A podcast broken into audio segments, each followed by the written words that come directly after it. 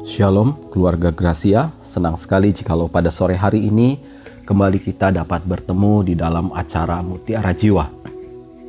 Sebentar kita akan mendengarkan dan merenungkan kebenaran firman Tuhan. Saya percaya bahwa setiap kebenaran firman Tuhan yang boleh kita dengar, yang boleh kita renungkan, itu boleh menjadi berkat bagi kehidupan tiap-tiap kita.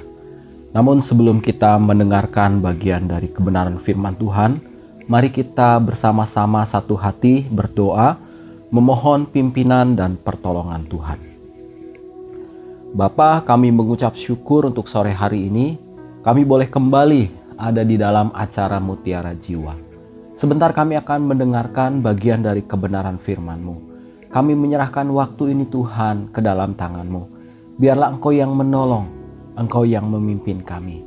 Baik kami yang di sini yang berbicara maupun para pendengar suara Gracia yang mendengarkan di mana saja. Biar kebenaran firman-Mu itu boleh menjadi kekuatan, penghiburan, pengharapan bagi tiap-tiap kami. Kami boleh mengalami pertumbuhan iman di dalam Engkau tiap-tiap hari. Terima kasih Bapa untuk sore hari ini, segala kemuliaan bagimu. Di dalam nama Tuhan kami Yesus Kristus, kami mengucap syukur, kami berdoa. Amin. Baik, Bapak Ibu yang saya kasihi di dalam Tuhan, pada sore hari ini saya ingin menyampaikan satu tema yaitu menjadi kuat dan bertumbuh di dalam Tuhan.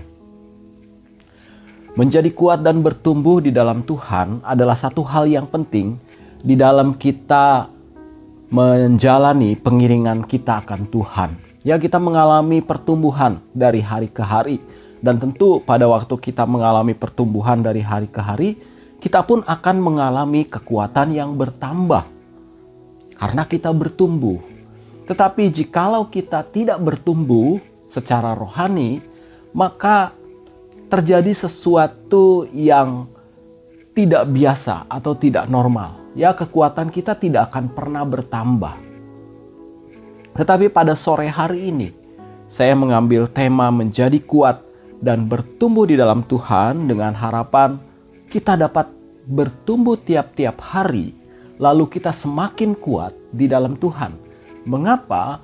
Karena situasi dan kondisi yang kita alami saat-saat ini bukan lagi satu situasi kondisi yang semakin baik, ya tetapi semakin tidak baik dan mungkin ada banyak hal yang kalau kita tidak bertumbuh, kalau kita tidak berharap kepada Tuhan, ada banyak hal yang akhirnya dapat melemahkan kita, dapat membuat semangat kita di dalam pengiringan Tuhan itu akan berkurang atau bahkan ya cenderung untuk padam keantusiasan kita ya di dalam pengiran kehausan dan kerinduan kita. Kondisi dunia ini ya berusaha untuk memadamkan setiap antusias semangat kita dalam pengiringan akan Tuhan. Makanya firman Tuhan katakan berjaga-jagalah agar apa? Agar kita tetap dapat bertumbuh di dalam situasi dan kondisi apa pun. Pada sore hari ini saya rindu membagikan beberapa poin bagaimana kita dapat menjadi kuat dan bertumbuh di dalam Tuhan. Poin yang pertama adalah untuk kita menjadi kuat, untuk kita dapat bertumbuh di dalam Tuhan. Yang pertama adalah mengenal siapa Allahnya. Ini penting sekali. Kita mengenal siapa Tuhan kita kita mengenal siapa yang kita sembah, yang kita tinggikan. Karena kalau kita mengenal Dia, maka kita akan bertumbuh dan akan kuat di dalam Tuhan. Bagaimana cara mengenal Dia? Caranya adalah kita membaca setiap kebenaran firman Tuhan dari hari ke hari. Di dalam kitab Daniel pasalnya yang ke-11 ayat yang ke-32 dikatakan demikian. Dan orang-orang yang berlaku fasik terhadap perjanjian akan dibujuknya sampai murtad dengan kata-kata licin. Tetapi umat yang mengenal Allahnya akan tetap kuat dan akan bertindak. Ini adalah kunci.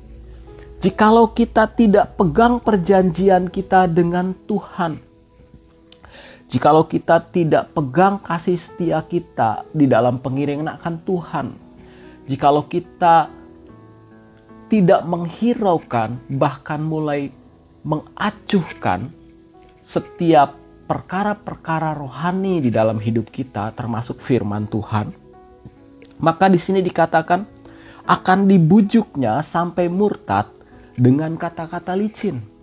Artinya apa? Akan tanpa terasa akan semakin menjauh dari Tuhan. Sampai akhirnya mungkin bisa terhilang. Tetapi bila dilanjutkan ayat firman ini dikatakan tetapi umat yang mengenal Allahnya akan tetap kuat dan akan bertindak. Jadi satu-satunya cara untuk kita bisa kuat, untuk kita bisa bertumbuh di dalam Tuhan adalah mengenal siapa Tuhan kita, siapa Allah kita, mengenal secara pribadi melalui setiap kebenaran firman Tuhan yang kita baca. Ya di dalam kehidupan kita mengalami peristiwa-peristiwa, mengalami kejadian-kejadian, kita terus berharap, kita terus bergantung kepada Tuhan. Kita baca kebenaran firman-Nya sehingga kebenaran firman-Nya menjadi kekuatan di dalam hidup kita. Pada waktu kita menghadapi perkara-perkara yang sulit, kita tetap mendapatkan penghiburan yang dari Tuhan. Semakin hari kita semakin mengenal siapa Tuhan kita. Tuhan yang memelihara hidup kita. Jikalau kita mengenal Dia dari hari ke hari, saya percaya ya kekuatan yang dari Tuhan itu akan terus semakin kuat di dalam hidup kita dan secara rohani kita akan mengalami pertumbuhan, menjadi uh, orang yang dewasa karena kita mengenal Tuhan. Poin yang pertama adalah mengenal siapa Allahnya untuk kita menjadi kuat dan bertumbuh di dalam Tuhan. Poin yang kedua, kita harus tahu apa kehendak Tuhan di dalam hidup kita. Di dalam poin ini saya menyatakan kehendak Tuhan di dalam hidup kita adalah supaya kita sebagai jemaatnya bertumbuh dewasa di dalam Tuhan. Jikalau kita memiliki anak, lalu kita melihat pertumbuhan anak-anak kita, tentu kita senang dan kita tidak pernah berharap agar anak-anak kita menjadi kanak-kanak terus. Kita akan rawat anak-anak kita, mereka akan kita pelihara dengan kasih sayang, dan anak-anak kita akan mengalami pertumbuhan. Dan pada akhirnya, dia akan mengalami kedewasaan. Pada waktu mengalami kedewasaan, dia akan lebih kuat, dia akan lebih bijak, sebagaimana orang dewasa akan lebih mandiri.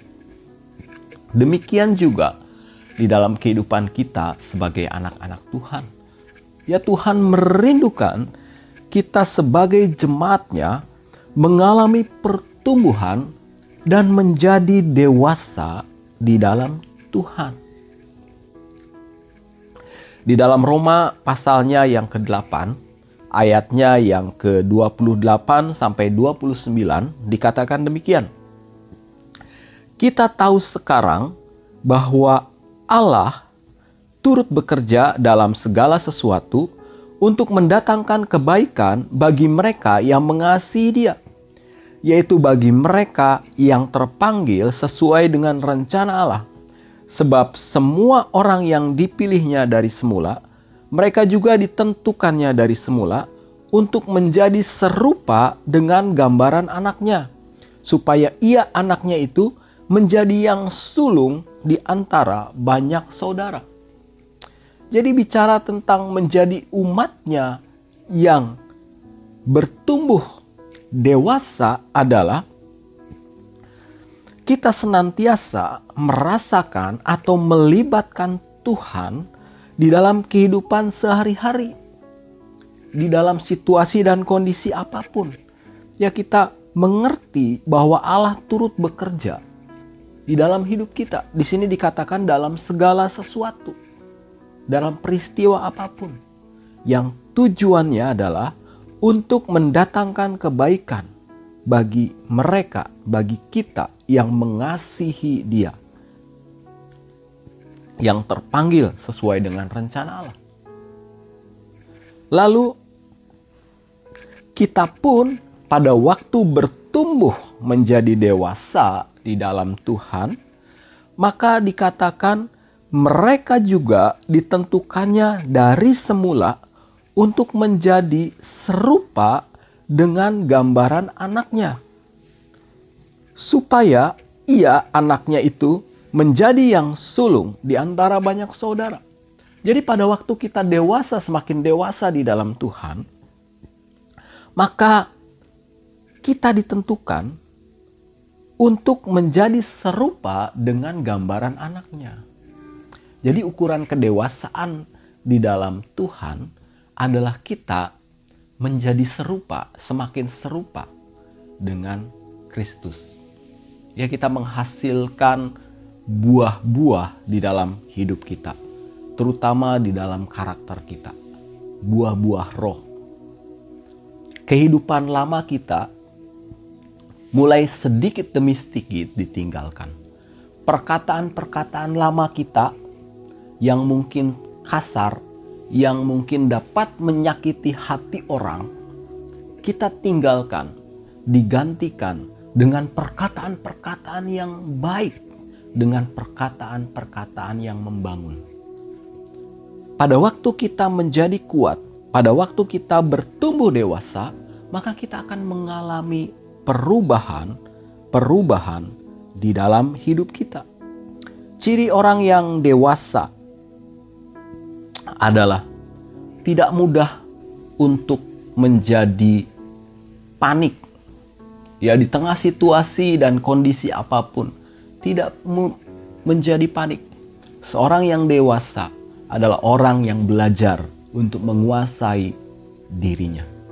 Dia akan tetap berseru dan berpegang kepada Tuhan. Lalu juga ciri orang dewasa adalah tidak mudah khawatir kalau anak-anak mungkin mudah khawatir, tetapi semakin dewasa di dalam Tuhan akan menjadi tidak mudah khawatir. Mengapa? Karena orang dewasa belajar untuk menyerahkan kekhawatirannya kepada Tuhan. Poin yang pertama tadi mengenal Allahnya. Pada waktu ada sesuatu yang membuat khawatir, dia mengenal Allahnya bahwa Allahnya adalah Allah yang mengasihi dan tidak pernah membiarkan sendiri. Maka dia akan serahkan kekhawatirannya kepada Tuhan. Orang yang dewasa, terutama di dalam Tuhan, akan mengalami kekuatan yang daripada Tuhan. Lalu, poin yang ketiga, bagaimana kita dapat menjadi kuat dan bertumbuh di dalam Tuhan. Poin yang ketiga adalah mau diajar dan diperlengkapi. Setia, tekun, konsisten. Nah, ini satu hal yang memang harus artinya kalau kita mau bertumbuh di dalam Tuhan, ya sama seperti kalau kita mau bertumbuh atau mau naik kelas ya di dalam uh, studi dalam kehidupan kita. Kita harus mau diajar. Kita harus mau diperlengkapi. Tetapi tidak cukup itu saja. Kita juga harus belajar untuk setia. Kita juga harus belajar untuk tekun dan konsisten. Sehingga kita mengalami pertumbuhan di dalam Tuhan. Di dalam Efesus pasalnya yang keempat, ayatnya yang ke-11 sampai 16 dikatakan demikian. Dan ialah yang memberikan baik rasul-rasul maupun nabi-nabi, baik pemberita-pemberita Injil maupun gembala-gembala dan pengajar-pengajar untuk memperlengkapi orang-orang kudus bagi pekerjaan pelayanan, bagi pembangunan tubuh Kristus sampai kita semua telah mencapai kesatuan iman dan pengetahuan yang benar tentang Allah, kedewasaan penuh, dan tingkat pertumbuhan yang sesuai dengan kepenuhan Kristus, sehingga kita bukan lagi anak-anak yang diombang-ambingkan oleh rupa-rupa angin pengajaran oleh permainan palsu manusia dalam kelicikan mereka yang menyesatkan, tetapi dengan teguh berpegang kepada kebenaran di dalam kasih, kita bertumbuh di dalam segala hal ke arah Dia, Kristus, yang adalah kepala. Daripadanya lah seluruh tubuh yang rapi tersusun dan diikat menjadi satu oleh pelayanan semua bagiannya sesuai dengan kadar pekerjaan tiap-tiap anggota, menerima pertumbuhannya, dan membangun dirinya dalam kasih.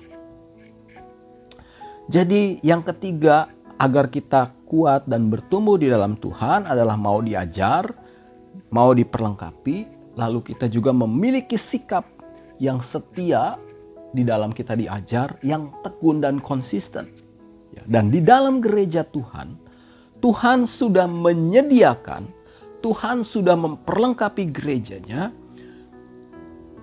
oleh orang-orang yang memperlengkapi jemaatnya.